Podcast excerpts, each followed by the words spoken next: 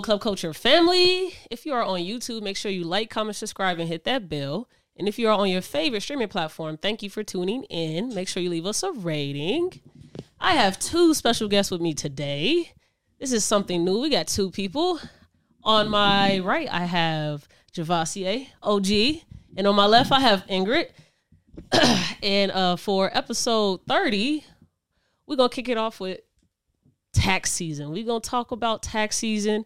Uh, Ingrid and Devasier are going to put us onto game. They're going to give us a lot of gems about financial topics. And so that's the basis of this episode. So um, if you ain't got your taxes ready, tune in so that you can figure out how to get ready. All right. So um, to start off, Javassier, give them a little bit of your background when it comes to uh, tax preparing, um, accounting. Like, give them your whole background on that. Uh, somewhat of my background is um, Keep the mic up a little bit close to you. There you go. from school, grammar school to high school. I hated math, but I love I love numbers. I love manipulating and playing with numbers. Uh, taxes I got into, I would say, around 2003, 2004. Uh, in the beginning, you learn just to do the taxes, and you learn quickly it's a dominating field. hmm if you if you get uh, tuned into it, like uh, my clientele went from you work with me in the office. We we had Davis, the head of the office. I may as well been a hit.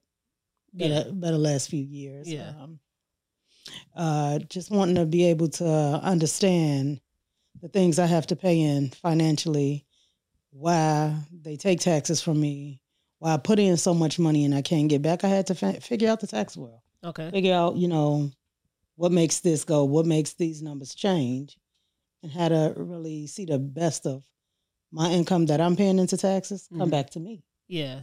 So basically, you had to go through life experience for you to find that interest in finances and accounting. Absolutely, being a mom of four, I was never a single parent, but being a mother of four and trying to balance the world financially uh, for those to make sure my kids also understood uh, financial wealth and health and how their credits uh, can really affect them in life long term because I wasn't taught that young. hmm I blow through. I really do. I blew through what people make in a year, two, three times in a year. hmm Sadly, because I didn't have financial um, education that uh, stabilized what I was doing. hmm But now, um, you know, my oldest son, Yeah. I didn't teach him as much. I taught him a few things, but to be at his age with a, a 20, I think he's 28, with a credit score of like 837 and his financial uh, stability and credit is like his most important thing. hmm And and I loved it. I love that for him because it's easy to mess up your credit, easy to get things on, but it is so hard to get it off. Yeah.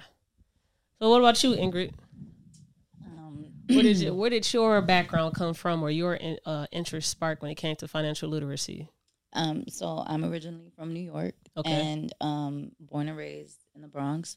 And I got into, well, I moved to Vegas, and then that's where I started working at the bank. hmm Um, and from the bank, I ended up transferring back to New York, and I learned just so much. I just kept wondering, like, like my mom, she has all this property in another country, right? Like she's well off in another country, but then we go back home and we're in the projects, right? hmm So um, I got into the bank because I wanted to understand more and how I can help more Blacks and Hispanics become um, homeowners. hmm And it started like that. So I was just a banker who was trying to help all the young adolescents um, understand credit, hmm even as I'm trying to understand it myself, you know, because I'm the insider now. Yeah. Um, that brought open doors for me um, to meet this woman um, that I met in Brooklyn. And she started talking to me about financial literacy. Hmm and um she asked me just one day like what if i have a hundred thousand dollars in the bank like what interest would you offer me? And i was just so proud like 0.73% and i mean it's funny now but it's just it's just really sad us not knowing. Yeah. so it's it's all hidden in plain sight you know? Um and i just from there i i, I got licensed. I, I started learning more. Being in the bank and seeing the numbers like she said like i'm a numbers person. Like it has to make sense. So um, understanding credit and compounding interest. And, you know, he who understands compounding interest will earn it, and he Mm-hmm. who doesn't will pay it. So Mhm. we end up on the end where we're paying interest. You know, we have this credit card and you pay a little bit extra this month, and then still next month is still the same, you know, and understanding how that's working against you. Um, so that's really how I got into it. I've been in the financial industry seven years. And um, last year I partnered um, with Javasia on a, a referral basis and I just learning how everything goes hand in hand. You know, people need to learn the foundation of um, how a business should even be structured. Like Mhm. some people just go get LLCs and it's just like your business hasn't even made any money yet Yeah. you know why are you paying for this you know your business for you to even cross that path you should at least your business should at least be generating revenue for you to even pay Mhm. state fees and licenses and things like that so um, when i went to her it was just because as a first time business owner I, I needed to understand and i didn't and i was just scared i was like well i made some money but i don't i don't want to pay back Mhm. taxes you know it was like i made enough but not not enough to where I feel, you know, my my peers around me are paying six figures in taxes. I'm just like, well, I don't want those problems. Yeah. Like, let, how how can I learn? And I and I told her, I'm like, please just break it down to me because I don't understand, you know. And and I've never had a problem asking questions, and I think that um people don't progress because they don't want to ask, questions. Yeah. Yeah. And when you say her, you mean Javasia. Yes. Okay. uh, just a quick little background. I also uh, am very close with Javasi on the financial tip too. I came to her and she start helped me start T Ray Graphics. Uh, she gave me the game on having a business plan and uh, choosing between being an S corp, a C corp, a LLC. Like where actually should I start? So when when you said that a lot of people go get LLCs before even knowing like the direction or tra- the trajectory their business will have. I want you to harp a little bit more on that too, like the importance of having that business structure first before you make a choice on what um what what what structure you your business should have. It should, should be LLC, C corp, L S corp, nonprofit. Like, the, give give them the game on like the differences of all the low, all of those different um types of uh, business structures and which one probably makes the most sense for a young entrepreneur. Well, I can't really say uh, which will make the best sense for the uh, young entrepreneur. Mhm. What I will say is when you get your your business mindset, set a goal for yourself. If you hit the goal, you aim too low. So now you want to structure yourself. I would tell anybody that's starting start as a sole proprietor, Mm-hmm. uh, which is still under the tax free. You you don't pay taxes on a sole proprietor.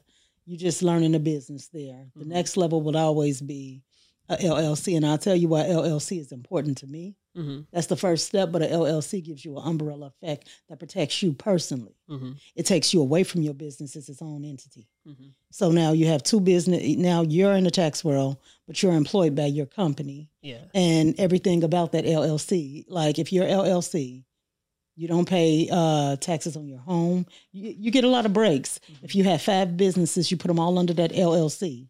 That LLC separates them. So say you had T-Ray Graphics, and then you also opened a lawn service, but something went wrong with a client, and you get sued or something big happens, and they hit that lawn service. It does not touch you, and it can't touch your other businesses. I love the umbrella effect of LLC. Mm-hmm. S corp is when you move a little higher financially.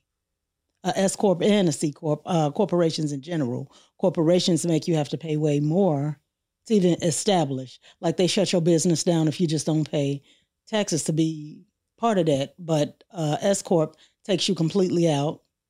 You're an employee for your own business, but you now have to have a payroll system. You have to set up a foundation Mm-hmm. to be able to continue to allow that to grow. You're now a corporation where you can branch off and make other businesses the same line up, but still under that corporation. Mm-hmm. And it keeps you protected as well. You can't be sued for anything that's going on with your business. Your personal uh, capacity is never hit Mm-hmm. when it's S corp, C corp, and things like that. So it's just all about like um, right now I'm S corp, but C corporation to me is is the next step up. Mm-hmm. I'm in the middle. If I go another step up, and the only reason I step back now is because you see I've moved away. Mm-hmm. I move away, but that don't take my business away. I come back here and do what I have to do and uh, keep going. But it gives me the ability to sit back and relax and work four months of a year and take care of myself for the next two to three years. Mm-hmm. So uh, to get into the corporation world, it's when you would start making six figures or better. And you want to protect yourself from getting lawsuits and getting this, that, and the other. Yeah. You always want to protect yourself because long term, that's what hits. Yeah. If you don't get into the the um limited liabilities, which is the LLCs, Mhm. limited liabilities because they limit what can happen to you. But the very next step up is the corporation world Mhm. where you're taking every bit of responsibility off yourself. Mhm. So with the uh, so explain the sole proprietorship because I think like that's a buzzword for a lot of young entrepreneurs right now. to hear so much. Sole proprietor is entering the business world, going to the IRS site, saying, "This is what I want to be. This is what I want to do. This is who I want to be in the business world. This is the name I want to be." Mhm. Sole proprietor gives you the ability to be paid under a EIN, Employees Identification Number. Mm-hmm. So they're not talking to you; they're talking to your business. But when you do your taxes, you and that sole proprietor come as one. Mm-hmm. You're back where you started. It's a backward slide for me. So a sole proprietor is just an entry into the world Mhm. of business. But the IRS would recognize you. Uh, when it comes to taxes, ta- talk a little bit about certain tax breaks that those uh, business structures do have. Um, the way we're set up right now is so funny because it's the Democrat versus the Republican thing. And I'll say this Republicans are not bad. Uh, I never really care for them, but I'm not political. I don't care for it. Mhm. Um, in the business world, the S Corps and the tax brackets that a business get, we're going to eat regardless. Yeah. If you make the minimum, Yahoo, we're going to tell you to make the minimum because we want to maximize what we get. We get, after we make six figures, we get the biggest tax breaks of 30 to 40% off in the tax world because it protects us. Mm-hmm. In the sole proprietor world, you have no protection. You're going to get picked on as the little guy. Yeah. So, uh, in a from a business aspect, um, and a tax aspect, when it comes to like the corporations and sole proprietors, that's when I tell you that's when you definitely when you six figures you need to move to that next step Okay. And protect yourself. Come up out of that world where I made say the first year of daycare because I couldn't get things that I needed in daycare, so I became that daycare. Mm-hmm. And in the first year, I made close to three hundred thousand. But when you start your taxes, I owed almost a hundred thousand, Mm-hmm. and I had to learn how to break my numbers down. Yeah. What could the tax What could the tax world do for me and add to me, Mm-hmm. and learn how to create that Schedule C and make everything I've ever bought or did, Mm-hmm. down to the toilet paper you buy for your house, work for you. Yeah. Everything is an expense. So um, to line it up in the tax world, um, the more you make, the less you pay. Mm-hmm. if you really know your numbers, if you know what you're doing. But if you get a minimum person, because she she has a business client she's had to introduce me to before, Mm-hmm. and this lady pays over six figures in taxes, but couldn't tell you what she pays it to. Like she really didn't understand. Yeah. And I'm whoever's doing your taxes isn't really breaking it down. Mhm. Well, my CPA this and my CPA A. An accountant is not a tax rep. We work the same number game, but we're not the same at all. Mhm. We're not even closely related Yeah. they'll never understand my world and i don't understand theirs they will Yeah. So just uh, the the literacy that comes behind the taxes is very very important when it comes to even having a business because that lady still can't tell you why she pays so much in taxes Mm-hmm. i make on, on a regular i looked at some of the things she made and i can make very close to that and i bet you in the end i can still bring myself a refund Mm-hmm. So, uh, could you explain the difference between a tax preparer and a CPA, and what, and also what is a CPA? a cpa is actually an accountant but let me tell you i'm a tax preparer Mm-hmm. The difference is I know your tax situation. I listen to your tax needs. I feed into what you've done. Mm-hmm. Uh, I need receipts. Yeah, I do need receipts, and I take time and idolize everything down to your drive and the food you spend. If you're taking us all out on lunch, Mm-hmm. what did that entertainment cost? Was it a business expense? A CPA is your accountant. They're watching how you spend your money Yeah. Yeah. but they're not telling you, hey, line this up. Because you can get something as um, simple as DocuScan and just keep scanning your receipts and it'll put it in brackets and, and categories for you Mhm. and line up your taxes. They can work close, but they don't care. That's not their job. Yeah. Their job is just to monitor your spending and why did you buy this expensive first? Yeah. And this, that, and the other. Yeah. The difference between us is one of us care about your taxes and how it affects you long run. Mhm. The other one just cares about your money and this is what I'm gonna do because this is all I'm paid to do. They do the very bare minimum to me. Mm-hmm. Very bare minimum. this sound like you got uh, some some some beef with CPAs. to a degree because I really feel like they don't they they don't give you the literacy you need and okay I'm gonna tell you you can't spend your money your way but I'm not telling you really why. Mhm. I'm not telling you line this up. I'm not telling you yeah all right tomorrow you wanted these Jordans and you're gonna go on an interview. Make it a part of your business expense because your appearance is still a Yeah. part of your business. Yeah, they're just oh okay.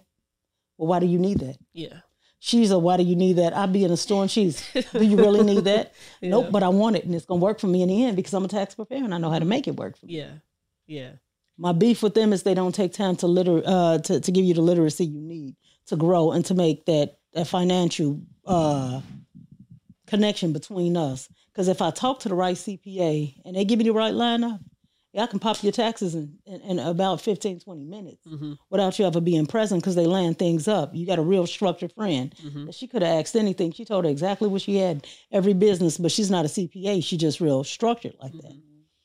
If a CPA takes time, an accountant takes time to really learn you like that, yeah, and if they're in it for your best interest, line you up right. yeah, Don't do the bare minimum. You get paid the maximum, but you're doing the bare minimum yeah, because this is all your job description uh, says. You can sit anybody in front of me, and I'm a okay. Your numbers don't look good to me. Let me work with you, mm-hmm. and I'm gonna bring it to the best advantage of you. Mm-hmm. It's not all about me. It's about you because you're gonna bring somebody back because I did that. yeah, So I just create that seed in others. I think like my a question that I often like um ask people is like how does it make you feel knowing that um you know the government you, you loaned your money to the government at a zero percent interest Mhm. and then they just gave it back to you at the end of the year you know like you made nothing off of loaning them some money Mm-hmm. but they did yeah, you know they made a lot of money off of your money and um everyone always wants like a tax refund but if you understood what it was it's just you overpaying yeah, you, Oh, yeah, I'd rather have nothing and know that my money's growing for me. Just like what they're doing with, you know, they're trying to grow your money and Right. use it for their purposes. It goes a little deeper with that. Like, yeah, you lend your money to the government, but at times you don't even know you lend your. You go put a hundred thousand in a bank and they can lend that out six times. mm-hmm. And yeah, you can tell me I'm I'm denied for a loan with you, yeah, but you sending my money to whoever you want to send it to. yeah, And if you go there and this the the bank really don't protect you. If if they go down, if the, the bank sinks, you just lost your money. mm-hmm. There's no repercussion behind that. yeah. That's None at Uh, all. That's explain crazy. that a little bit uh for the people that are unaware with uh banking. Um so you said it you can deposit money, start an account with a bank, and they use your money to go loan it and get a percentage off of with the interest. And when you're ready to go get your money back, you don't have any interest. They give you like a point zero two percent if you have it in your savings. So That, that that's what they give you. But imagine going into a bank, and I want to say it was I want to say it was Chief Keef that went in there to get a large amount of his own money, Soulja Boy. Soulja Boy, Yeah. and they didn't have it. How the hell is that even Yeah. possible? Yeah. I can answer that. Answer that, Ingrid. Please, banker, because I got problems with them. because um yeah the bank doesn't the bank only uh carries a certain amount of money right because they have to be able to distribute throughout the day right um so if my if i if it's 9 9 a.m 10 a.m the day just started you know and you come in trying to withdraw $30000 it's like no you have to call the bank 1st and Mhm. let them know two days prior that this is what you want to do. So people think like well I, it's in my bank account you're a bank like you either have to you can't go to a small bank and think that they're gonna Yeah, have you know you have to go to a obviously more popular uh busier bigger higher paced bank um and either but still you still there's procedures like but the bank will make it seem like it's for your protection and it's in reality that they have to make sure that the money is there and that they're good for the rest of the day. So don't banks have like a reserve? Yeah but that's not in the bank Mhm. that's not in the bank they have just whatever money is going to be uh used for the day Yeah. and then at a certain time you'll see um like the arm truck guys and they come and collect Yeah. that Yeah. put it away yeah, you got situations like I, I, ba- I bank with PNC for a long, long time. Yeah. And because I have four to five accounts and I have mass money coming in and out of those accounts, they decided one day to close my, all my accounts, all of them. Hmm. I just noticed because my debit card stopped working, but I'm in Vegas where they don't have PNC banks. They were, we're going to close it, this, that, and other. When I called, they couldn't give me a reason, this, that, and other. And you, you seen them just freeze my account yesterday. They closed everything but one. Mm-hmm. Then I went and picked up money and they froze my account the next day. Now, y'all tell me I got to come get my money. So I moved everything because I can transfer via mobile to one account. Yeah. Okay, that's not my major banks because I bank in Vegas too. So let me come in. I'm coming to get a check of 121,000 from your bank Mm-hmm. because I'm not going to leave my money sitting here while y'all deciding why y'all closing me. Mm-hmm. I get there seven days later and had to stay up here an additional three days to have the bank manager to come out. He had to write and stamp them checks, and then they put a 30 day hold on it when I went to U.S. Bank Mm-hmm. and deposit my things. Now, why did they do all of that? Because my money was there. I could have withdrew ten thousand a day if I just set it up that way in cash, so they say, but they really didn't have my money there. Mm-hmm. They have to um large uh checks. They have to con- like if it's from a different bank, they have to wait for that check to clear. So it's usually like seven to ten business days. Well, Thirty is what it took. Now, if it 30 for real, man, Thirty. that was I've never heard of that. and and that really sits different with me because like I just had a big settlement check. yeah. I deposit five days. It's released. Yeah. Make it make sense. Like I and then they didn't close all of my accounts. They I just woke up the other day and realized it was eight thousand in one of them accounts. Mm-hmm. The one that they left open, like PNC sent me an alert about something saving and this, that, and other. Why am I getting this? I signed into my online banking and realized within the last month they didn't close. They never closed that account Mm-hmm. because it's eight thousand dollars just sitting there that Yeah. I never knew was there. Yeah. I think the biggest mis um misunderstanding is that people um you grow up thinking that the bank is a savings institution and yeah. um it's never been. It's always been a lending institution, you know, like um you can have ten thousand dollars in your savings account, but they are not going to approve you for that credit card Yeah. or that home loan or that car loan, you know. Um you'd have to use your own money, you know, and build credit that way, like depending on where your credit stands. So that ten thousand dollars that you have sitting and saving in the bank is earning zero point zero six percent. Mm-hmm. Um, but then they'll lend you your money back in the form of a credit card, and then they'll charge you fifteen percent Mm-hmm. car loan, depending on you know credit, four, five, six percent. Um, home loans like they're the highest they've ever been right now. It's- Yeah. It's almost six, seven percent. I don't know. Um, so even like that, compounding interest, like I have all this working against me, Mm-hmm. but am I earning seven percent on this ten thousand that I'm graciously leaving in your bank? Mm-hmm. You know, whatever you keep at the bank is supposed to be for emergencies, like straight up. The money that I have in my savings, I don't want to touch. It's there, but I, I I know that it's not going to grow, so I'm only going to keep a certain amount there. Mm-hmm. The money that I do want to grow, that I don't want to touch for, you know, I have a sp- specific goal. That I need to I need to make sure that that money's working for me, Mm-hmm. and that's what people just don't know because if my mom didn't teach me and my mom's mom didn't teach her, I'm saving in the bank Yeah. because that's what society told me to put it at yeah. because who does that who, who does that benefit So, do you have any knowledge on where you can put money if it's not in the bank?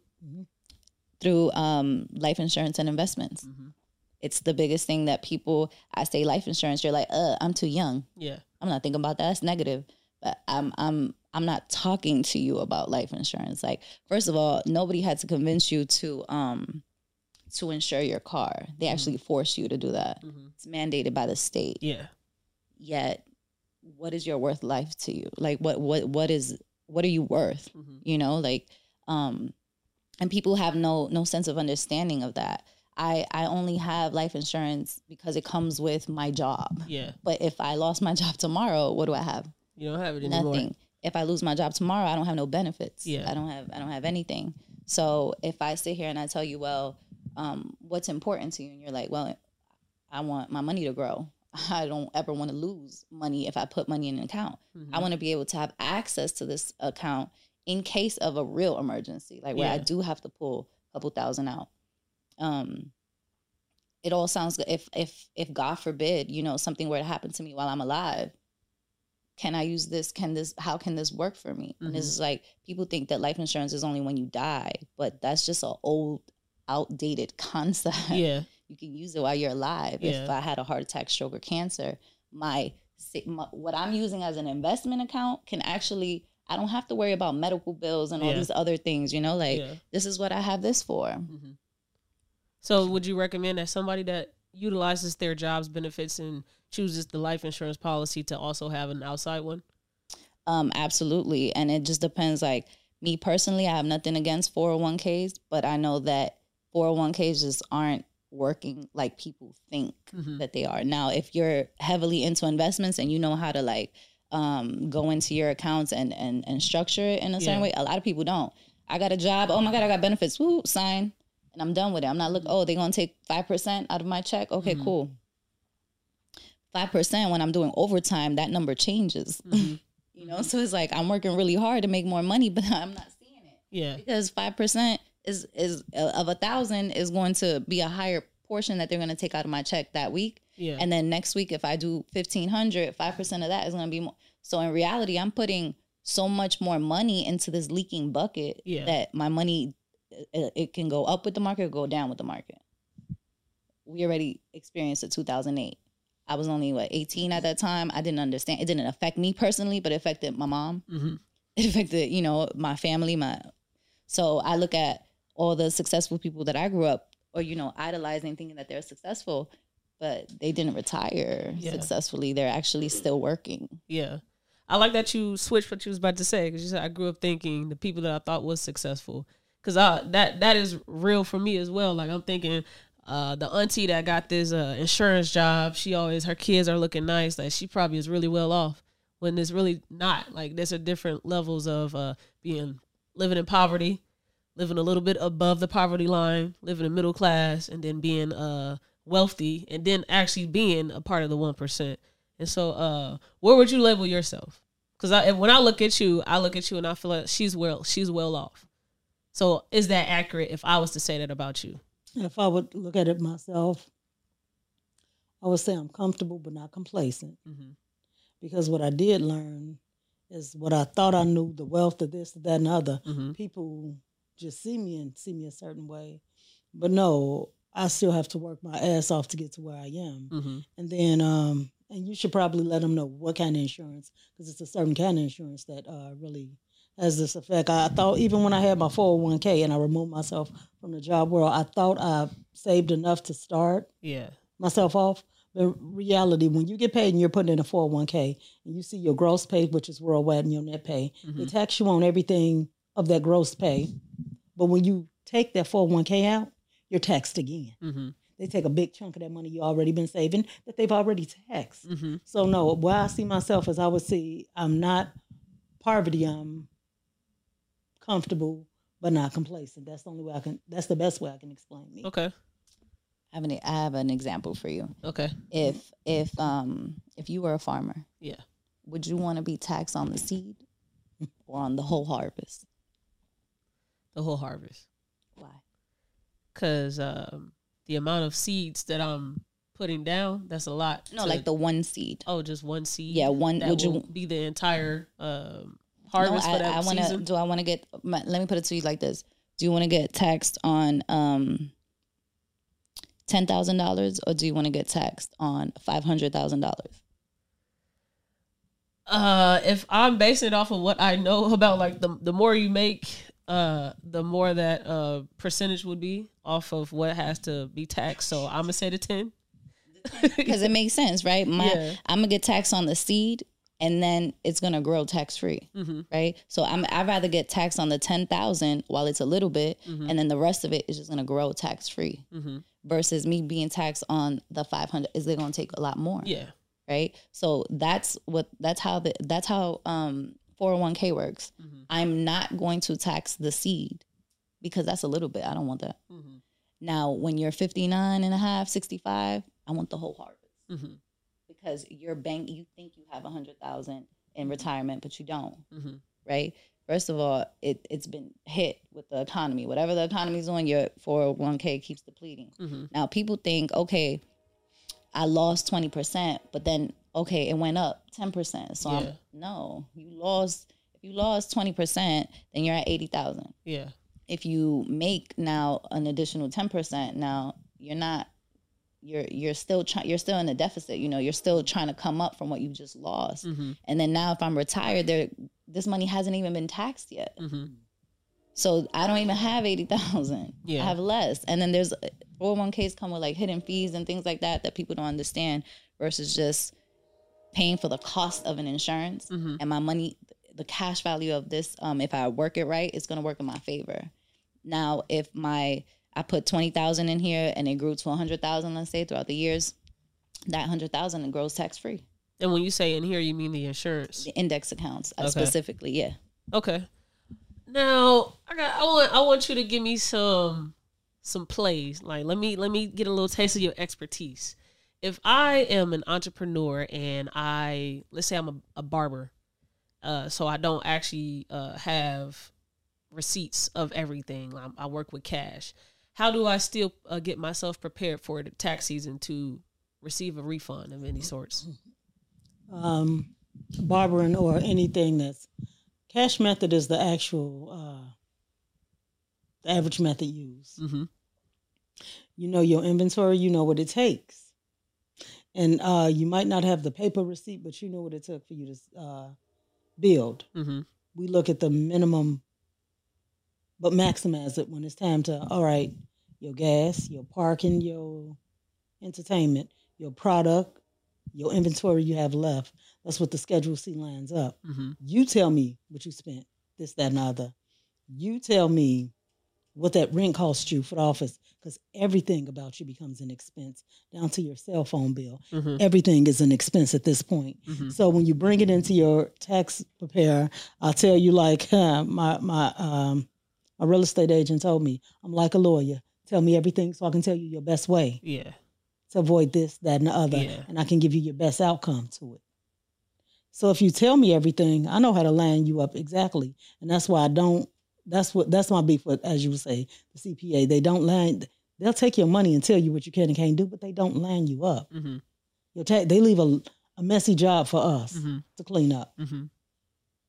So um, if you're not into keeping all of your receipts, get a get into knowing a good idea of what you've spent. Yep. I need to know what you made for the year. So I need to know really what areas affected you most. Yeah. And in situations like COVID, what could have brought your business down? We got so much things out here to help build businesses back up because COVID did hit the whole world and a lot of things affect the business. Like I might have had to buy in the daycare world more cots or more this, that, and the other Mm-hmm. to separate kids because that's a state mandate. Mm-hmm. You can no longer just go into a big open barbershop. There's certain mandates that changes the way and the state has to take uh, accountability for that Mm-hmm. you get a higher tax bracket of the way you'll get um the things you'll save because they made you have to change your business and the way it operated. For instance, say me and you had a meeting every month. Now we have to do Zoom meetings, and I got to buy more computers Yeah. because the state say can't more than seven of us be in a room. Yeah. It's things like that that they change that makes me all right. Well, let's change this number too. Mm-hmm. All right, let's give inventory in this area Mm-hmm. uh, and the more you spend, the better it looks. And in reality, it is. Mm-hmm. If you make fifty thousand dollars and you spent about thirty six, you're positive in the tax world because your profit and loss statement is saying you're losing opposed to gaining and balancing out. Mm-hmm. If I spend fifty thousand and I've only made after paying my bills, my food, my this, my that, that contributes to the business, I only got fourteen thousand, then I lost more than I made Yeah. and that works in your favor. Mm-hmm. And how does that work in your favor? It brings your tax bracket down. So, use just a, as a single person. Say you made forty thousand dollars, and because you you're tax free, you're on a ten ninety nine because you're in the business world. Mm-hmm. Your taxes are not taken out unless you go into a payroll system Mm-hmm. and let them make Tamaya a business, Mm-hmm. uh, employee of her own business. How it affects you now is everything you've ever made, you got to pay the taxes on. You start up capsized. Mm-hmm. Like you start off at the bottom, you're going to owe off top. Mm-hmm. But when I take your inventory and what you had to do into account, I bring your income down. Mm-hmm. And it's sad, but the, the, the way the poverty looks is what actually brings you money back. Yeah. The less you make, the more you get back. Mhm. Is the realest thing I could tell you. Yeah. So we really have to capsize your business Mm-hmm. in a legal uh, way. Because if we don't, You spent all of this to just keep your head above water, and you're finna spend way more just to the tax system Mhm. for Uncle Sam because he said you have to. Yeah. So we've talked a lot about businesses. What are some good tips to give people that aren't only employees? They don't have a business to file for their taxes on how to maximize their refunds every year. On people that are only employees, Yeah, like they just have personal sets to put out, no businesses. open up a business. The no, I can't say that. Well, the taxes was written in favor of business owners, not And it employees. So it's It like is. Uh-huh. employees are always mad at business owners, whereas like you have the same 24 hours that I do. Yeah. You know, you want to work for someone that's cool, but then don't get mad because the tax rules were not made in your favor. Yeah. And until you understand that and accept that, you can't get mad at someone else for maybe being able to itemize and do things because it's like this was written in my favor. I decided I didn't want to work for anybody, Mhm. you know? sadly, I would also tell, and every taxpayer might grit their teeth at it, but do it. Um, if you're in a business where, say, say you're just a W two employee, I would tell you because legally you can six uh, six months of that year go exempt. Get the most of your money back because you're gonna get much or nothing either way it goes. Unless you have kids and now you're getting earned income tax credit Mhm. and credit from this, that, and the other, and head of household credits. Unless you get those things into play, Mhm. you're gonna wind up owing. I would tell you personally. Hey, I told y'all that earlier uh, before. Go exempt six months of the year. Mhm. Get all of the money. Like if you know you're finna go crazy in overtime for three, four months, go into your HRA. I want to change my W four. I'm going exempt. Okay. Let that money come back to you because they're not gonna just oh you were good and we're giving you your money back. Mhm. That's that's not gonna happen. when you sign your dex uh, your tax documents before starting a new job there's but there's numbers you have to put in there's little codes what are um what are the codes that you know offhand that you should put down when you're uh, now at that point of the form when it says uh exemptions or do you want the government to take money out Uh, you want them to take money out because you don't want to wind up capsized, but this is what you do to exempt things. So say you starting, and you know you're going to go hard for the first part, and you know you're going to uh, do a lot of overtime and give yourself freely. Uh, you can either put exempt or put 10 on the amount of dependents you file. Mhm. Where they ask for you to multiply the number, it's so funny because they said 4,000 per child. Mhm. Uh, you doing 4,000 per dependent, but now they've changed the amount that you get for a dependent to 2,000. Mhm. So that don't that don't that's not even valid no more. It's 2,000 per dependent that you have to multiply times how many. yeah But people don't understand. Head of household, one dependent. School wage. Say I got five school age. That's five dependents plus the fact that they're school age, Mhm. this, that, and other. So it gives you a different credit there. Mhm. The more you add to the credit world, um, say somebody disabled, or in the tax world, uh, they feel like after 12, you phase out of daycare. yeah Um, but that doesn't mean as a parent that you have to trust your 12 year old at home eight to 16 hours a day. No, I still sent my child to daycare and here's my receipts. When you pay it in cash, you get part of the money back. You got a thousand people that'll bring in a daycare receipt. You know damn what, excuse me. Y'all know that the state is who paid for the daycare. Don't bring me in this $300 slip for 360 You paid a dollar a day. Mhm. You just wasted, you wasted your time, man, man. uh-huh But um, having your daycare, having um, your dependency lined up, but when you, it's just you and it's no kids, go exempt. And if you are a business owner, you know I'm gonna clean up anything I have to. Mhm. If you got a tax agent that's really in it for the health of your wealth, Mhm. you'll come out on top. But if you got somebody that's just lazy about the job, you won't. a few things that uh, we all need to do. Don't go exempt the whole year Mhm. because that'll capsize you. Um, but when you do, make it in a time when you make most money. Mhm. Like I say around Christmas season, Mhm. right before, like right before Thanksgiving, go exempt. Mhm. Carry that six six months of the year.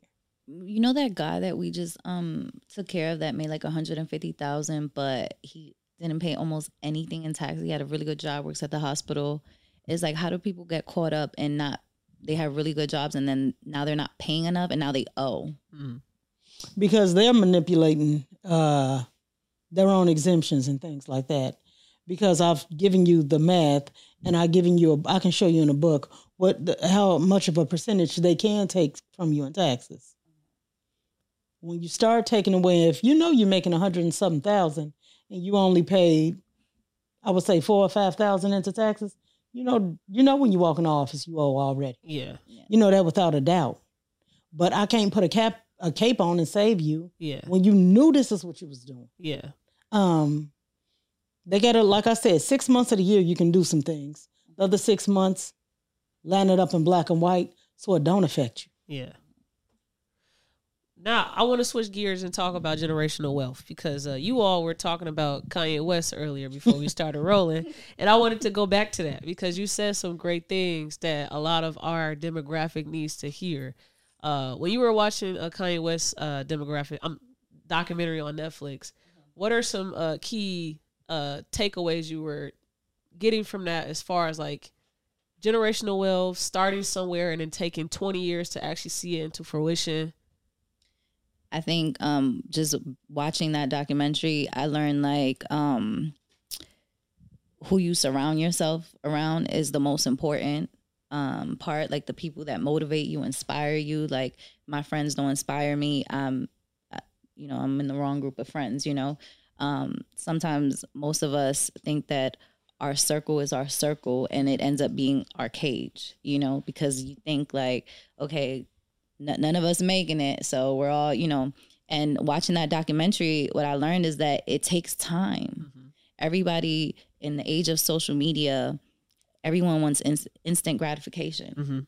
and it's like it took i was telling her it took kanye over 20 years to become a billionaire to become the man that he is you know and um when you watch that documentary you'll see like he just has so much confidence and faith in himself Yeah. and I think that the older that we get and we meet people and we tell them our dreams, we end up telling the wrong people our dreams. Mhm. And, um, you know, if they dismiss it or try to invalidate, we kind of like, you know, shelter in and, and go into our own little box mm-hmm. because it's like, damn, maybe my dream doesn't work. But it's what I learned is that if you can't see my dream or my vision, it's because God didn't give it to you. He gave it to me. Yeah. So it's a dream only I can see yeah. and I have to keep working towards it, no matter how no how many no's I get. No, you know, if if I'm trying to build generational wealth, then I know that I can't. I have to rely on me and information, and um, like if it doesn't challenge you, it's not going to change you. yeah. If you don't, um, if you if you're not actively trying to learn, no one can help you. Yeah. But if you're determined to learn, no one can stop you. Mhm. And and that's what I took from Kanye. He was determined. It didn't matter who said no, what rapper didn't get on his song, what, you know, like when his idols was just like not, you know, really fucking with him like that.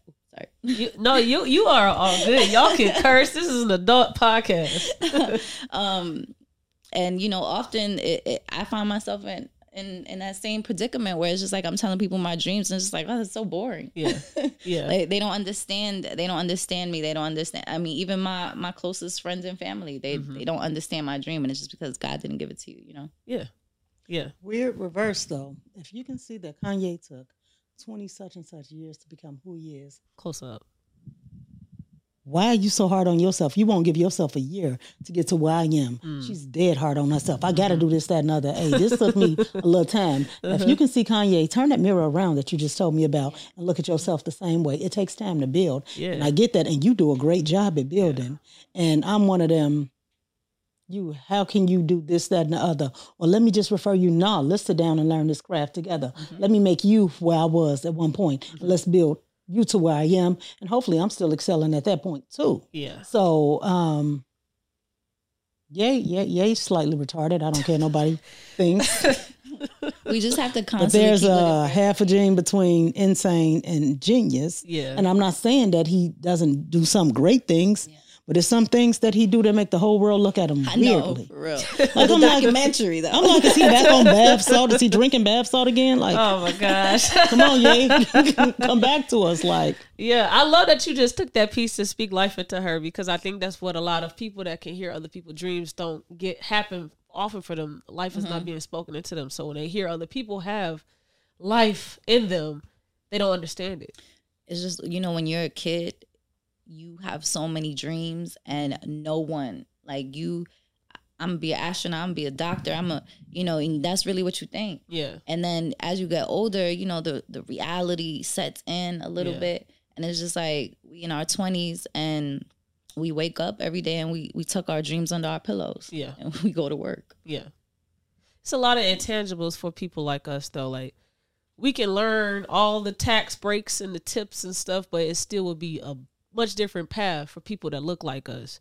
Um, so when I think about Kanye and his his journey, I also cannot uh, disregard his journey was started with music, and that's heavily pushed in our community. And so you're more likely to get further if you take music in the sports route than it is to take the educational route, because that's what they want us to do. They want to stick us in that lane right there. We're going to have more. It's more of a commodity for you to become wealthy if you are a very great pop star instead of somebody that is just a tax preparer every year that got their clients. You're not going to see that commodity the same as Kanye would. So I don't. I, I, can understand you not seeing too much of yourself in him because of that. Uh, I want us to take a little break from all the money talk and play this little game that I like to play on the pod, pod called Weird or No. Uh, so Devontae, you say you watch the pod here and there, so uh, you know a little bit about Weird or No. No, I can't say I know. Okay. But I like the element of surprise, so go ahead. Okay.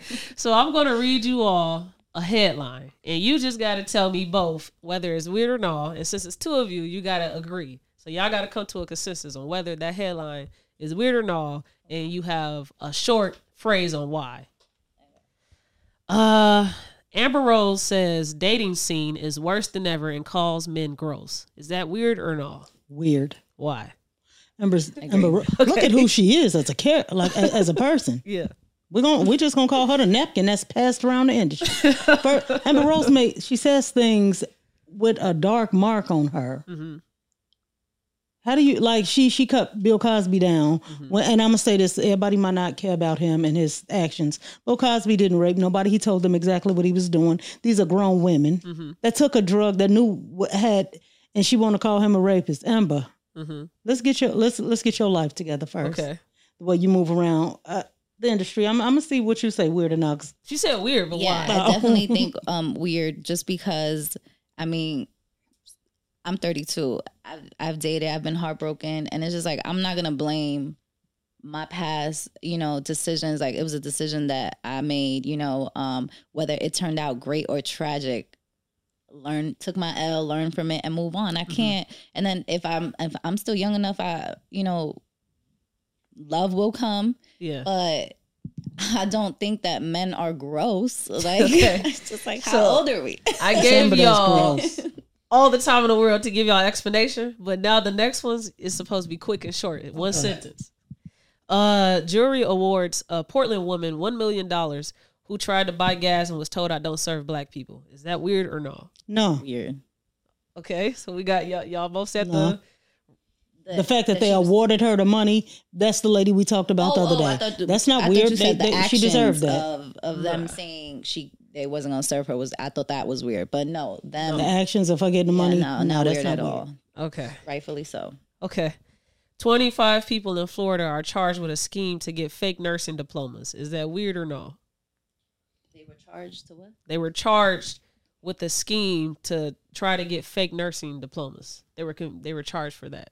I mean, weird. Weird. Why? Respect your hustle, but weird. Respe- respectfully, because we had to work to get to where we are. Mm-hmm. Imagine somebody going in there and not knowing what they're doing and fuck you up. Yeah. Weird. Uh, yeah, do you had a school name? no, I don't. I, I didn't read the article. fuck, I was trying to get mad. Chris Brown reportedly owes four million dollars in back taxes. Several liens have been filed against him. Is that weird or no? Weird. I'm gonna go with no. Okay. Well, y'all got to decipher on I what did- it is. He got too much money to not be be Let's talk- responsible. He's a young black man. Here, he already got a target on him. He got to do things. He, like, who's your team? Let's talk about that orange head Trump that ain't never paid taxes. That makes and way in more his than him. words, that makes him smart. and he's stupid. They ain't bothering him. Don't bother Chris. He had a great tax preparer. No, no, he will, no, he will not release his tax records, Uh-huh. and they not bending on him about that. Mm-hmm. But y'all gonna mess with somebody like I told you before in the tax game. Mm-hmm. They pick on the little people. Yeah. Create yourself, create your brand in Excel. because they're gonna pick on you. Okay. Big Chris Brown businesses ain't make it little. well. Yeah, you definitely ain't little. So we need He's we need to come to a compared consensus. Is it weird or no? It's weird. I think it's not. All right, I'm gonna break the tie. I think it's uh, I think it's not. Sorry. Uh, a Colorado baker sued for refusing to buy a wedding cake for a same-sex marriage. Is that weird or no? Weird. Why? It- Mind your business and do your job. Okay. I feel like the rights, the LGBT has the same rights as me because we, we Mm-hmm. like something different. It's weird. yeah. sit there and put two women on a cake? Like, Uh, Chicago woman sues the makers of Fireball liquor. Says Fireball cinnamon mini bottles are misleading due to lack of whiskey. Is that weird or no? it's weird. Why? Look at your alcohol and get a bigger, get a bigger uh, proof. uh huh. But that's their brand. That's what they wanted it to be. Uh huh. Yeah, like how you gonna tell somebody how much alcohol? Like pick another bottle. That's it. Yeah. She said this shit ain't working. Get some Knobs Creek. Get, get some old band or something. Somebody needs some AA. Um, two suburban officers charged with taking bribes, stealing cash and drugs during traffic stops. Is that weird or no? Weird. Okay. No. if, Why I, no? if I was underpaid, You'll do it too. overtime like a motherfucker probably underfucked, I would do it too. Taking Yeah. bribes and minding my business. I mean, that's the best cop scenario I've ever heard. So. so do y'all know about that uh that that sex uh prostitution ring? Yeah, I said I said weird. She said nah. Yeah. But I used to be a state worker, and I'm gonna tell you, it, it won't be long, but it, it's gonna be short. Blagojevich created a rule. Mm-hmm. Well, there's a no bribery act. You know why he in jail? 'Cause he because he crossed yeah. his own book. Fool, you played hangman with yourself. Mm-hmm. Hey, they take an oath as a cop. It's weird to me, but uh, you got your own feeling. remember that? What? I don't remember that. The question about the cop. I mean, No, the cops. ta- the cops taking such and such. Blagojevich, who was he? Uh, to uh, uh, was he the mayor or whatever? Uh, but he created the, the the the bribery book, and there's well, you get hired, but as a state employee, you have to go through the whole bribery book Yeah. and know what you can and can't do. Yeah. idiot, you did everything you said you couldn't do it now. yeah. Y'all did y'all hear about the the case of the the the woman that was a married police officer and she was fucking all the damn Yeah, police the one that got the hot No, I did dogs not. all over did the not. screen. I'm like, she was playing you gotta look into that. That's dog. wild. um, 22 year old TikTok star marries 59 year old man after five days of physically dating. Weird, Weird. Weird. Why? But go ahead, Nana Nicole. I mean, yeah. I ain't mad he must have a life insurance, and he she must be Oh, the great with a beneficiary. 401k. Go ahead, do your thing. Okay, that was weird enough. So thank you for playing. so we're gonna dedicate the last part of this uh, episode to talk about the theme of season two. So our theme is about healing your inner child. And you are a parent. You are not a parent. I just had a talk with one of my parents, and I think that uh, we can really give some great commentary on just that um that power dynamic between a parent and a child, and how um that relationship can really uh, dictate the uh, the outcome of how that child will become. Mm. So give us a little bit of like just your upbringing and like the relationship between you and your parent, your parents when you were a child, and compare it to now that you're an adult. Um, I guess days were kind of different. Um, the baby of six, I was raised uh, in a two parent household. My relationship with my family was okay, but I was raised in, I guess, um, what would be considered. I'm not saying I've never been in the projects or anything like that, but my family and them made just enough to make it, um, and they did the best that they could. It was Christmases, birthdays, a lot of things we went without wanting, uh, and sometimes even lights and gas or whatever. Um, still remain close with my family. Um, I'm in Vegas now because my mom and my dad there, but the things I went through and I endured as a kid made me a little different.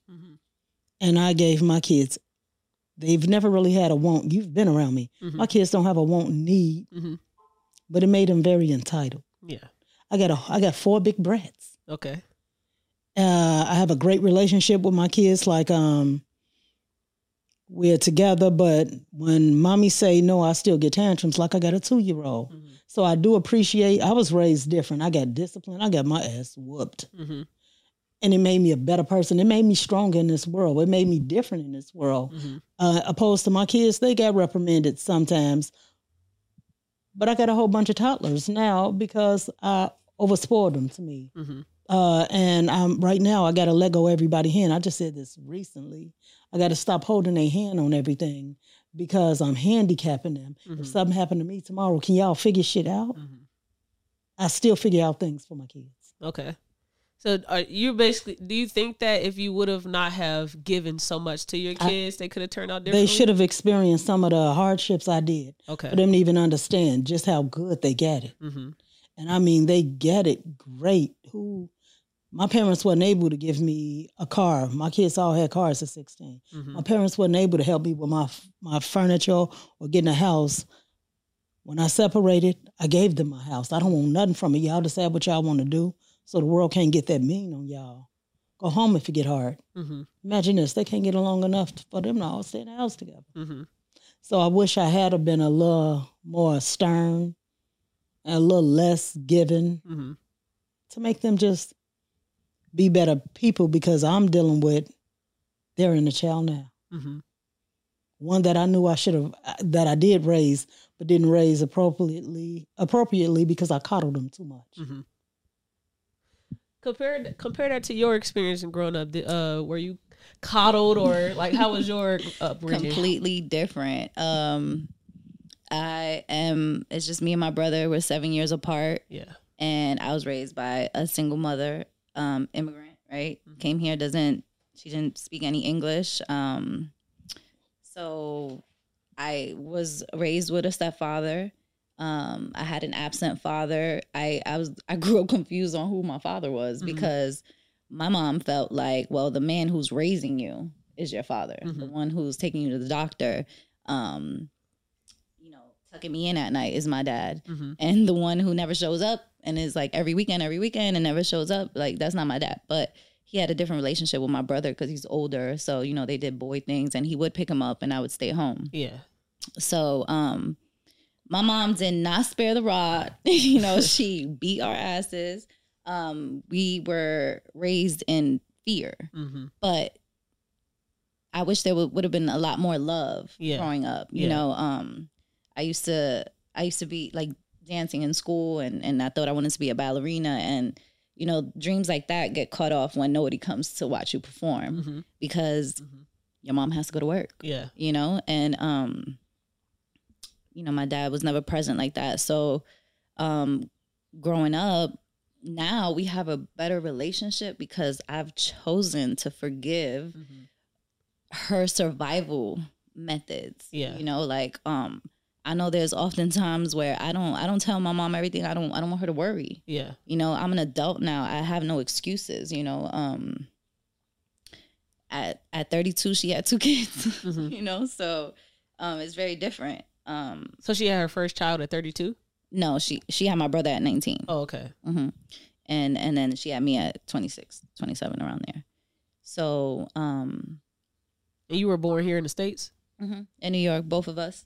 So uh, being raised um, by a single mother, you know, we we had everything that we needed, Mm-hmm. nothing that we wanted. Looking back, um, at the time, I didn't know that we were poor. We, my Yeah. house was clean. We had, you know, we had everything. Yeah. Um, but then you grow up and you know you're constantly in survival mode because you look different. Everybody hates you. You know, um, my projects were predominantly black, so every time I went to the store or to school, like it was just that fear of might be might have to get jumped. Mhm. I was a sweet girl. I, am still sweet, but um, you know that defense mechanism is just like you walk around like just go on on guard all the time because you just don't know. You don't know who to trust. Um, but with my mom, she didn't. I mean, I'm assuming that she knew what that was like before she had us. You know, Mhm.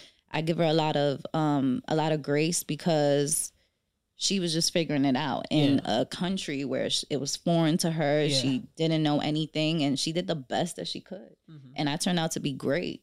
Um, I had a job when I was 14 years old, and she was very, very strict. And you know, um, she ended up leaving me when I was like 14, 15 because she had a court case in another country Mhm. that my stepfather turned around and tried to steal everything that she was building for me and my brother. Mhm. So it's like the little girl in me is like, damn, I need a mother. I'm a teenager. I have questions. uh, You know, my body's changing.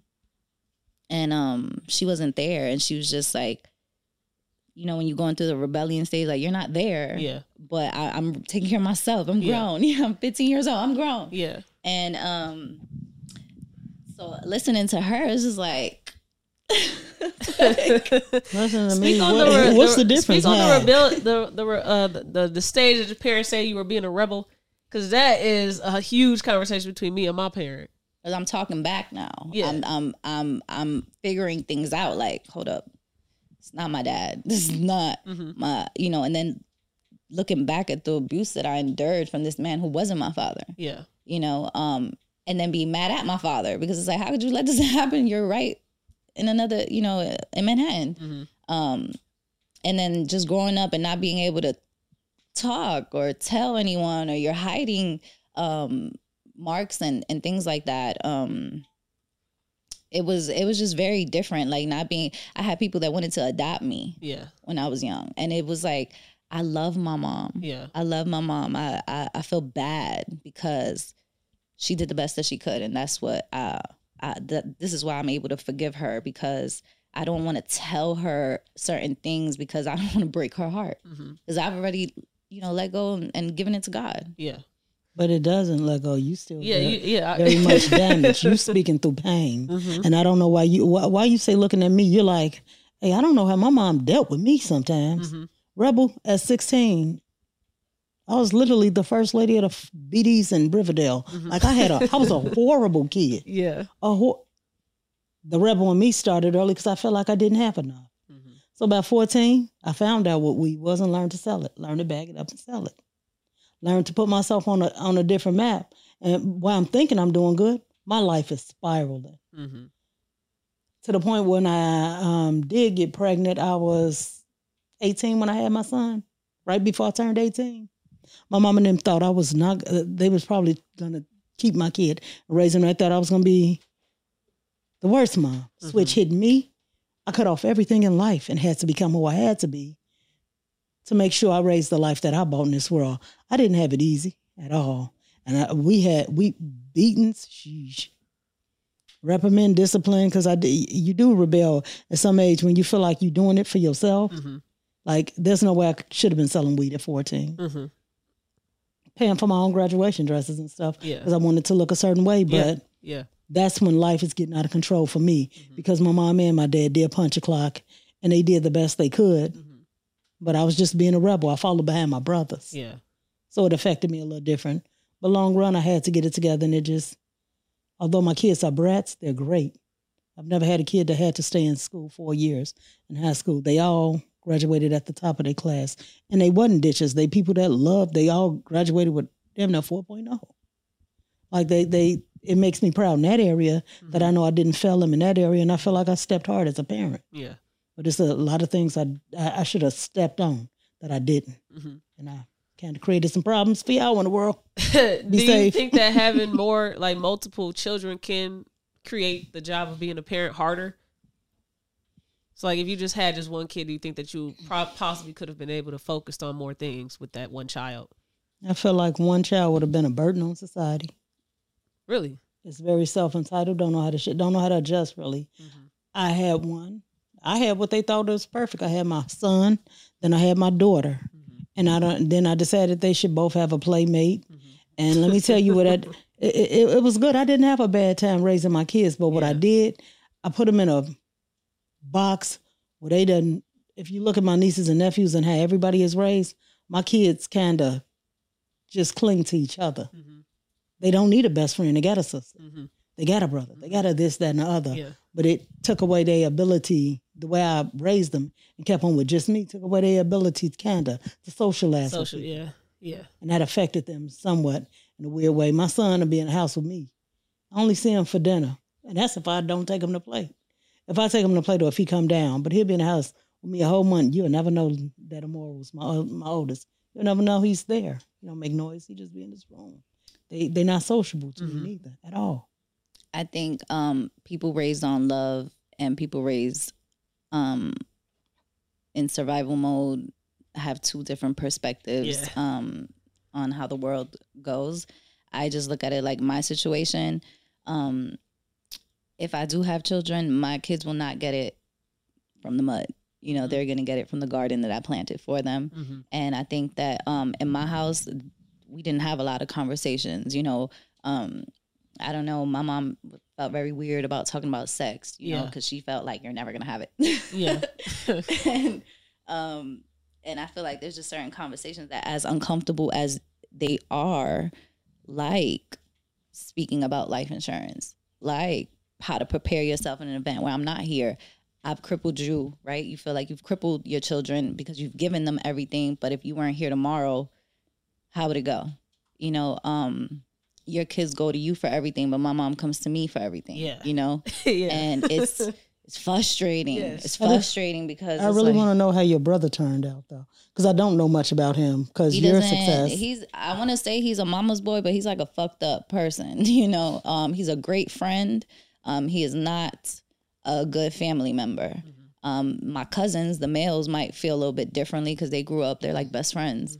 Um but as far as being the man of the house um you know he grew up a little bit faster being in the streets. And and as a man and whatever he saw i don't invalidate his experiences. Yeah. um you know he definitely wasn't happy when i was born um from the stories that i've heard. Um and and again being being raised in a in a tiny apartment where you don't have space where you're sharing with you know somebody you don't want to share with um you know the arguments the just like lack of space um a lack of opportunity you don't really see anything you want to go to the park but it's not the safest place. Yeah. um you want to go places but you know you're balling on a budget right? I'm assuming my mom.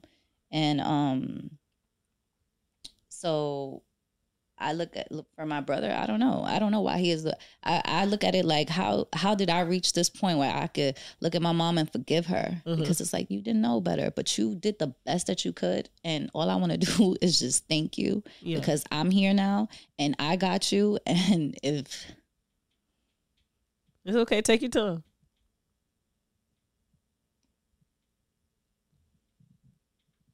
It's Very human. Very human.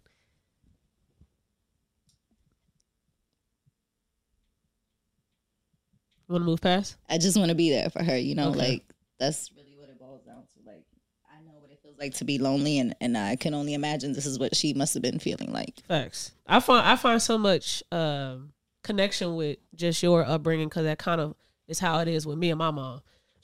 I know that she's dead ass alone, and she just wants to feel like somebody needs her, like she's wanted. And she told me this yesterday on the phone. She said, "When you told me that, I rejected it, but now I feel like you could have been right, and I definitely do want to feel needed by y'all. And because you are, are so independent and you stay away, I feel as if y'all don't love me or y'all don't care about me. And so I feel a lot of connection when you say that about your mom, because she probably is dead as well. And it's like you still want to keep your distance away from what still uh what what issues you did still have with just your upbringing. She was just here um in Vegas with me for two months. Mm-hmm. and I was just like, my apartment's not big enough for the both of us Mm-hmm. because I'm so used to being um by myself and my mom when she speaks it sounds like she's yelling. Yeah. So sometimes I feel triggered like don't talk to me like that. yeah. um but all all I want to do is make her proud, Mm-hmm. you know. And I know that she's proud of me, but I always tell her like, don't be too proud of me because I don't want God to think that your job is over. You know, I, I want to get you that house. I want you Mm-hmm. Yeah. to, you know, just see your daughter and and know that you did this. You Yeah. know, like you ra- you did your job. After, after you get a child to a certain age, when do you like? Do you have that in you to like, okay, I've done enough, and they can go on their own, or do you feel like your job as a parent never ends? Never ends. You'll never be done parenting ever. As of right now, I'm at the breaking point where I just me and Ingrid been talking. I gotta let everybody hands go. Mhm. I've been talking to them, trying to groom him, and it ain't. Yeah, I understand this. Well, wait, such and such is 28, and I'm only such and such now. Well, I got to be let go at the same time. And instead of, Mhm. it's still a a battle. Yeah. Parenting is never done, and I never, I never look at giving up as a parent because they're here because of my choice. Mm-hmm. but I do want them to stabilize Mhm. and be able to be okay in this world in the event of my demise or anything. Yeah. I can be crippled and everything changes. Can y'all take care of me? hmm Y'all seen me work my ass off to get to where I needed to be. Yeah. Is it possible for y'all to be okay and y'all take care of me if something happens? hmm Do you think that is fair for your children? Because you keep saying you, your mom, she had to do what she had to do, working, so you forgive her. But it's certain things that I just can't forgive. it's certain decisions that both my parents made that is, it's like, why would you ever do that? And so I'm asking myself, like, hey, should I just forgive everything and they just they're their own separate uh, entity, or does those decisions that they did make are valid for me to be upset about? You have every right to be upset to everything that that affected you. Mm-hmm. Because for the most of it, you didn't ask to be here. Yeah, This is their decision that brought you here. yeah, But it's so, so hard to get past them injuries, them cuts until you deal with them. Like I tell her all the time, and I just told you, she's still raising that inner little girl in her. You'll Mhm. continue to raise her. You're parenting you from the inside out. Until you can get her in a good place, you'll always have an emotional breakdown at po- points. And I know that kind of touched the nerve because she teared up, and I didn't have that upbringing, so it didn't hit me as hard.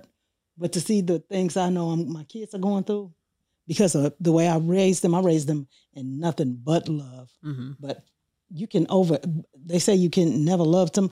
I over overdid my part. mm So it's kind of hard to get them to bag away uh, and do some things. But you got a right to be upset until things are taken care of. Mhm. So your your your feelings are addressed and taken in consideration. Mm-hmm. Why you feel this way. Mm-hmm.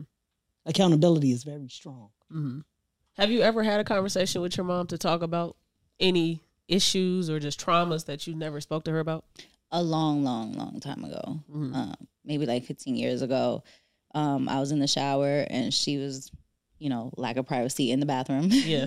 she just want to be talking, and um, and I don't know what I was going through. I just remember um, I was sitting down, you know, taking a bath, and um, and I was just like, and I just told her a story, you know, and she was just like, her reaction was what made me sadder because she was just like, there's no way you remember anything from that um time. You were like four or five, mm-hmm. and that just made it worse for Yeah. me because it's just like, but I do remember. Mm-hmm. you know, I do remember. It's still with me. And um, you know, she said that and then I just, you know, fell back from it because it's like, I don't want to break your heart. Yeah. I don't want to break your heart. And um the thing about forgiveness is that it's for you. Yeah. I I had to forgive for me. And um for a long time, um, you know, when things happen or I'm just like, how do you forgive? You know, Mhm. like, how is it a switch? Like, I want to forgive. I forgive you. I forgive you. Like, I want to forget. I want to let this go because I need to grow. Mm-hmm. And um, and and I feel like I'm still I'm still dealing with it. You know, I'm still dealing with um, like I forgive her. I could be in the same room with her. I love her. Um, but I I forgive for me because I have to let this go Yeah. um there's decisions that m- my mom and my parents made that um yeah i don't agree with and it Mhm. affected me but i also can't take that personally because they had to make a decision Yeah. whether it was right or wrong they had to do what was right for them at that time Yeah. and although i could sit here and be like my mom made all the wrong decisions um i can't judge her on it because it's like i don't know Yeah. what she was facing or what she was dealing and and as a single mother like her mindset like i i can't i just know that um even myself like i make decisions that you know she doesn't necessarily agree with um today and all i could do is take it with a grain of salt you know and then you know you said um you overlove or you love them too much but i promise you when you're no longer here they're not gonna feel like you overlove them if Yeah. anything they're just gonna feel like oh my god i was so loved you know and and that's really what i it doesn't matter what my mother did in the past or didn't do in the past or um it's how she shows up for me now because like she yeah. said a mother's job is never over Mm-hmm. so although you probably weren't there for me and and or or you weren't paying attention because not that she wasn't there it's just you know things happen when you're not looking Yeah. and um now my mom is more present for me and and I could talk to I can't talk to her like this because Yeah. you know there's a language barrier and there's things that I just can't. I'm frustrated because I can't translate. I can't. I could I could speak to her in English and she'll understand me, but it's just like I want you to feel me. Mhm. I don't want to break your heart, but I want you to understand. Like I'm not mad at you. I love you. I support you. I, I just want her to be happy. Um, but like me forgiving her was for me. Yeah. Do you believe you completely forgiven her? Great question. Do you? I do. I do. I do feel. Um, I'm just uh, an emotional person. Yeah. So s- the thing is, um, sometimes we we suffer by the replay in our minds, Mhm. you know, and it's more like, well, how do I let go of certain things that I just want to forget, Yeah. you know? Um, so for me, it's it's just that, like, it's so funny because I've never done anything like this. Yeah. I've never, Yeah. and and and I've avoided this because I always say that if I if I tell my story, I'm gonna cry. Mhm. You know, I'm always gonna cry, and I and I can't. To me, it's like weak. Yeah. Just be crying in front of strangers, Yeah. just being this vulnerable. And you know, I know it could help somebody. Somebody out there is going through the same thing or experience the same things that I did, but.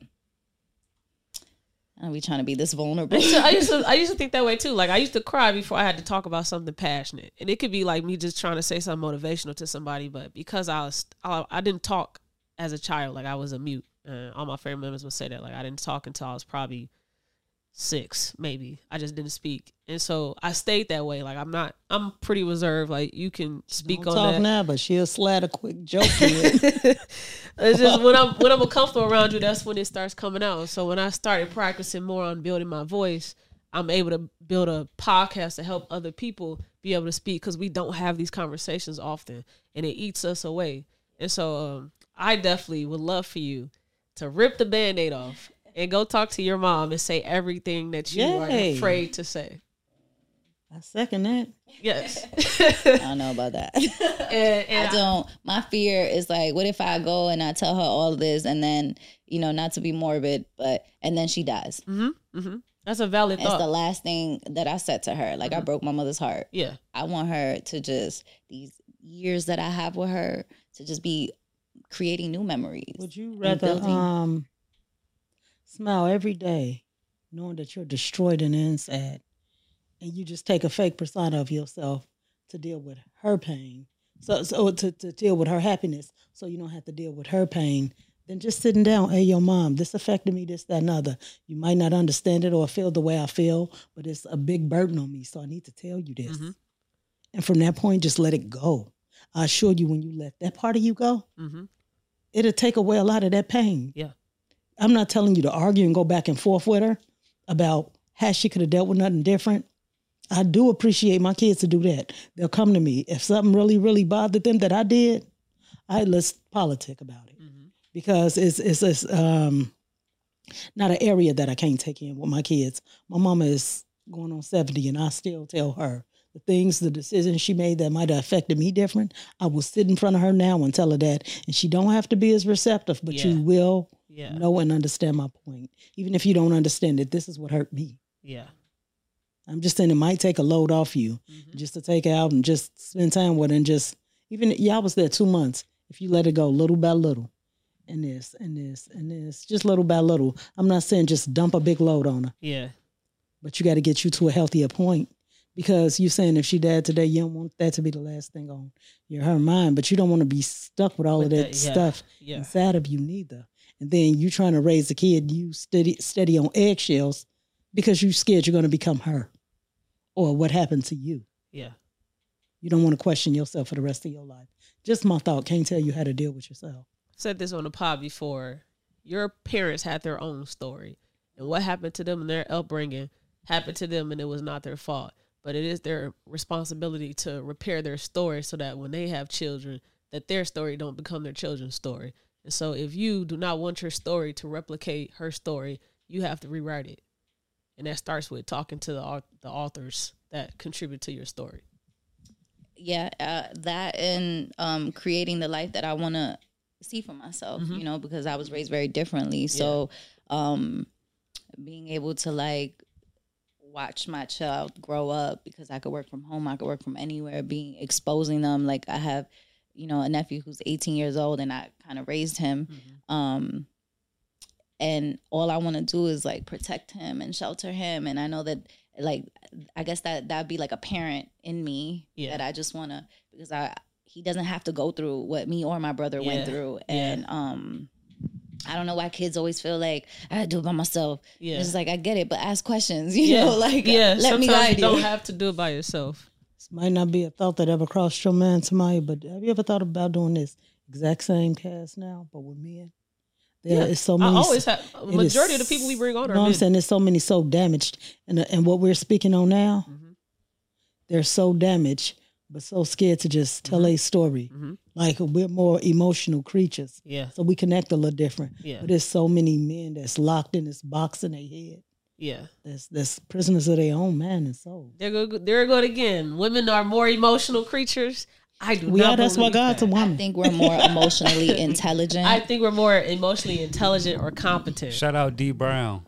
Yeah, fun. yeah. Shout out D Brown, but I, I, I respectfully disagree with you. We talked about this last episode. I think that we are just more emotionally competent and aware to have conversations, to be within our emotions. Men have been conditioned to think that they can't when you literally just We're can't. conditioned to think all men think that way. How big of a open book is Tyree when he's talking to me and he don't know you're not there? Mhm. Hey, I know he's a man that will Mhm. sit and do well on your platform Mhm. because he's been in the box too long. Yeah. And I get and I got to remind him sometimes when we're going through things. Hey, your past ain't your present. hmm I understand you got wounds. Yeah.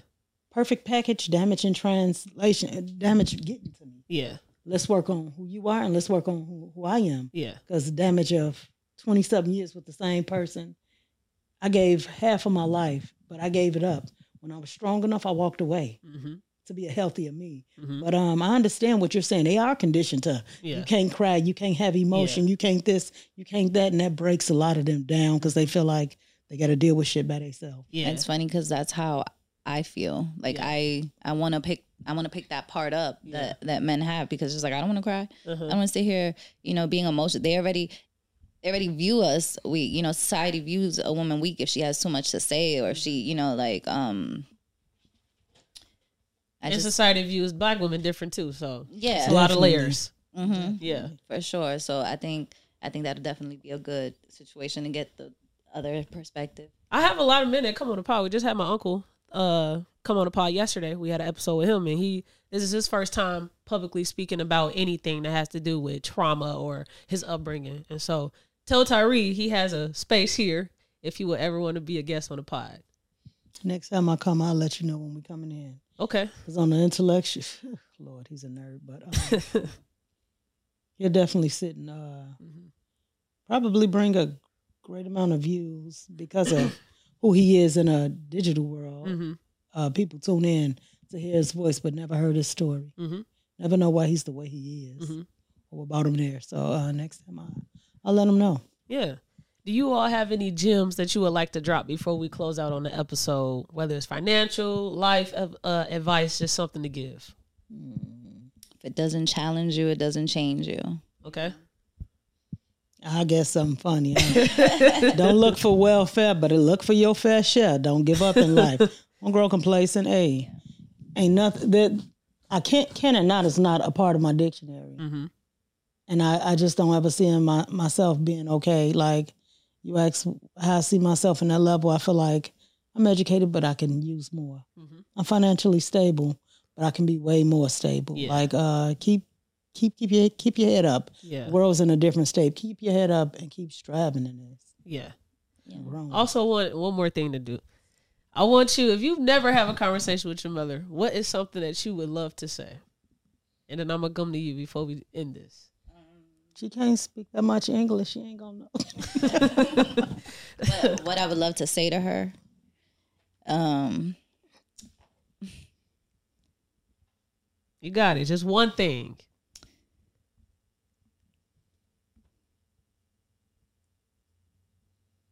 Let me come back to you. Okay. Javassier, what is one thing that you would like to say to anybody that you have never said, whether it's your children, your husband, your ex husband, your mom, your dad, whoever? Hmm. To my parents, y'all did the best y'all can, but I, I spend my days now doing as much as I can for them. for my ex spouse, hey, work on who you are, or you'll never be who you should be in life. Mm-hmm. You can't play victim to a situation you create. Mm-hmm.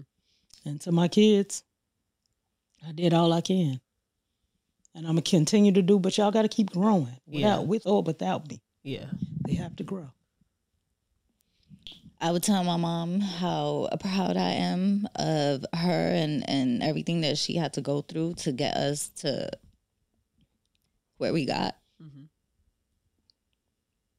I'm gonna try to put that in uh, Espanol. I'm gonna try to put those subtitles there, and I. No, but she'll understand that. Okay. You can't say that, but but can you say it? You s- just say it in Spanish, just for us to hear. Um, que estoy bien orgullosa de la mujer que ella es y eh, todo lo que ella hizo por nosotros, sus hijos. Um, y que la quiero mucho. Thank you, thank you. It is tax season, and if you do not have a tax preparer or someone to guide you in the right way to get that refund, make sure you hit up Javassier, hit up Ingrid, or hit up me because we all work in the same office, and I will put our confirmation, our contact information in the descriptions. This was episode thirty, and make sure that you like, comment, subscribe on YouTube, and on your favorite streaming platform. Make sure you leave us a rating. Thank you. Just watch the damn podcast.